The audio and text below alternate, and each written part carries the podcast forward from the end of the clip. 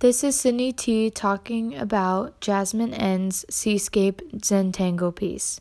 A Zentangle is a drawing with many different intricate designs and shapes. Jasmine started art in the seventh grade and immediately fell in love with the process.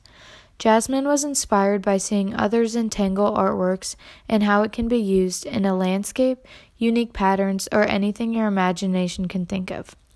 It took Jasmine two whole weeks to finish this piece. Jasmine really enjoys the big octopus in the middle of the piece and how it is the main focus of the piece. She wishes she could change the thickness of the lines because the thickness of a line can completely change the effect of the design.